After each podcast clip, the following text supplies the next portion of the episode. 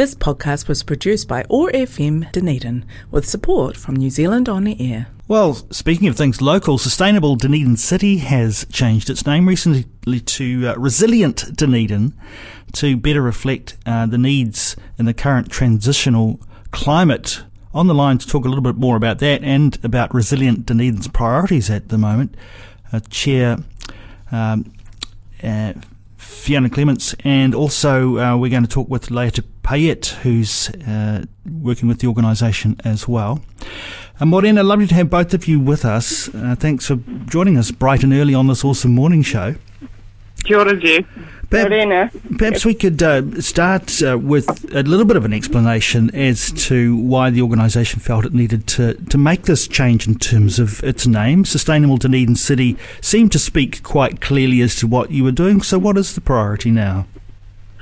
Well, we um, we kind of felt that sustainable, um, whilst it's a really great description of of the ideal, and and while um, it's a word that's understood by many, uh, the future is actually increasingly looking like a mix of mitigation, adaptation, and triage. And resilience is essentially the ability to withstand and build your own capacity to cope beyond surviving. So we're kind of we're kind of at this crux point where we understand we understand what the future is that we're needing to move towards this carbon zero um, future in our climate crisis, and I guess we wanted to portray that um, we need to actually kind of hold firm and stand where we are and build our resilience from the things that we have now um, instead of trying to economically gut um, our, our humanity basically by keeping on trying to do what we're doing now because we are an unsustainable resource use.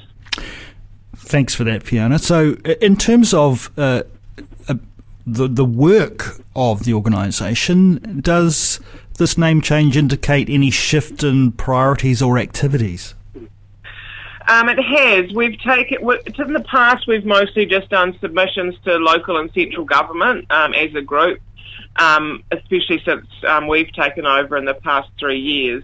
Uh, but now we've um, gathered a group of really interested individuals and um, and groups that are already working in this area uh, around composting, because we've uh, it actually started with some very frustrated community members um, who um, who really wanted to see some change and wanted to be supported in this area and weren't being supported by the council and that's been happening for about two years or so and they came to us um, with those frustrations and I, it was either um, embarrass the council or do something about it. And so we kind of chose to do something about it. Um, and that was to create this advocacy group called the Otepoti Compost Collective. Um, our goals are to scale up commercial composting uh, and create decentralised community hubs for Dunedin City and work on and educate people about why composting is incredibly necessary these days because it is the food waste that's in our landfill that's creating the methane and the greenhouse gas emissions, and we need to minimise that as soon as possible. Most of us understand what composting looks like uh, in our own personal home environments. What does commercial composting comprise? What does it look like? It's just larger scale. Um, it might be done in a, in a kind of um, windrow system, which is big long rows where things are turned by a, by a digger, or, which is what's just been put up in Waitaki. Um, it might look like um, pallet bins. Um, there's a few, whole bunch of different ways of doing composting. Um, but it's basically a, at a large enough scale that we can deal with our central business district and hospitality composting because that's what's being left out of the equation with this with the um, long-term plan and the um, the new curbside recycling composting bins that they're proposing. There's nothing in place for the central business district at this point this has been an opportunity right now, I guess, to, to make submissions around that. Have have you or will you speak to the council in its ten year plan deliberations? We are speaking this afternoon at 1.25 pm. If you'd like to watch live on their live stream or like to be there in person, we'll be up in the Edinburgh room of the municipal chambers. And what are you hoping to see in terms of a commitment from the council? Uh, we have actually been talking to them quite a lot about this, and we are working with them on this. We are looking for land, available land at the moment um, that is viable, and so we've actually just received a 5k grant from the waste minimisation grant from the DCC um, to start scoping land and work on the resource consent situation because that's actually the part that people don't have is consent to compost on land. And that's the bureau- bureaucratic part that people need help with, and that's what we're here to help with. Would it be fair to say that one of the other things that people need help with is is understanding how to compost correctly? I, I know we've we still struggle, don't we, with uh, with recycling of of our, our, general waste and recyclable rubbish, and in different parts of the country, recycling looks different. Uh, these are not necessarily simple issues to get their heads around, your head around, but or are they? Well, I mean, it all depends on how interested you are in building up the soil, I guess. But yes, we do need to educate on what, why composting is important and how to compost properly because it does depend what you put in on how it breaks down. And we've got a lot of these biodegradable products that are out there at the moment, um, which people think will just break down. They don't break down in landfill because it's not the right space for that. And they also need to be at the right temperature in a commercial composting system to break down. And a lot of people are using those as solutions to the single use disposable problem, whereas actually we really just need to get to reusables and start composting our organic waste, and we will have we you know a lot of our waste will stop going to landfill if we did those two things. Laeta, let's bring you in since you're you're with us this morning. Tell us a little bit ab- about yourself and, and why you became involved with what was Sustainable Dunedin City and now Resilient Dunedin. Um, thank you, Jeff. Uh, I'm the currently acting as the secretary and the treasurer for um, Resilient Dunedin. And uh, to be honest, I started with Sustainable Dunedin City um, to be part of the community in in this um, on this journey. I feel that we really need to engage with the community and um, assist them in understanding what really needs to be done on the ground, which is another aspect of why we wanted to shift to resilient Dunedin.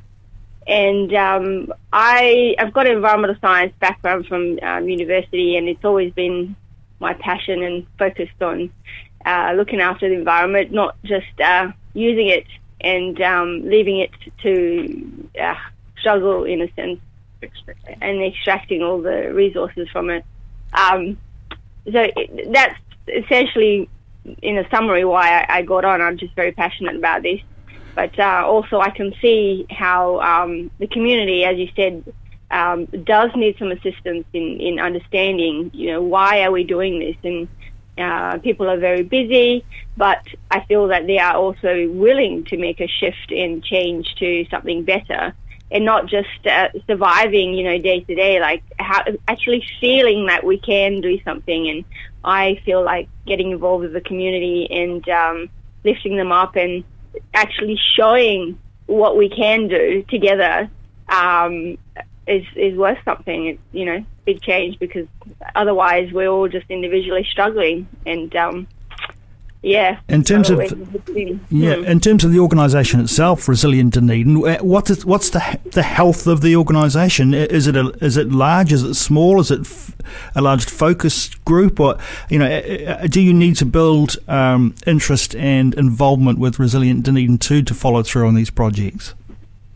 Um, we are fairly small at the moment. We are, and we yes, we do need to build more um, involvement. We'd like to have more um, members on board.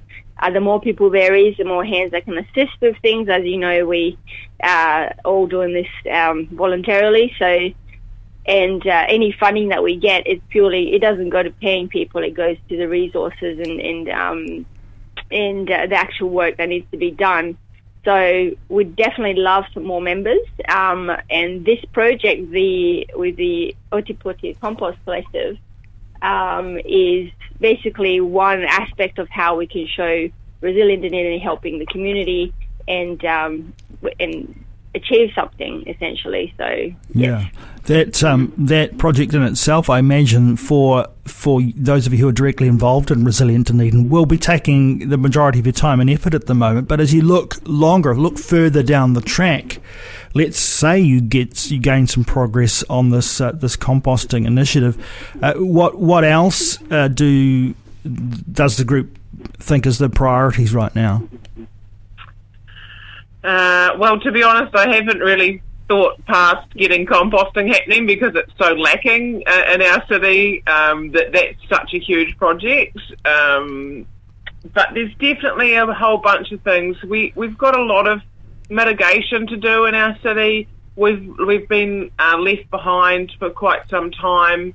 Um, in our infrastructure, um, you know, like our waste infrastructure to begin with is just actually really lacking.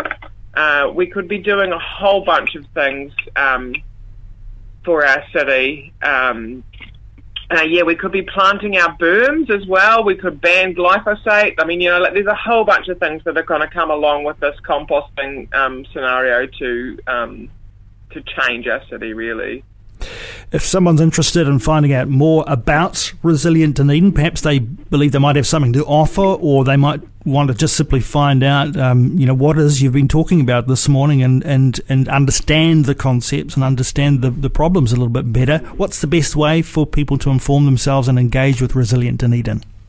Yeah, they can email us directly on resilientdunedin at gmail.com if they want to join either Resilient Dunedin or the Otepoti Compost Collective. Um, but we also have uh, Facebook and Instagram and Twitter pages, uh, and you'll find those at Resilient Dunedin. And just remind uh, us when you're making that submission uh, this afternoon. Uh, this afternoon, uh, I've actually got two, 1.20 and 1.25 p.m. today. We'll be in the Edinburgh room. All right, well, we can watch that online or we can get there in person perhaps and uh, find out what it's all about. Uh, no doubt we will touch base further down the track uh, as Resilient Dunedin continues its great work. Um, Fiona and Leata, thanks so much for taking some time to join us here on the OARsome Morning Show. Thank you, Jeff. Thank you, Jeff. This podcast was produced by OAR FM Dunedin with support from New Zealand On the Air.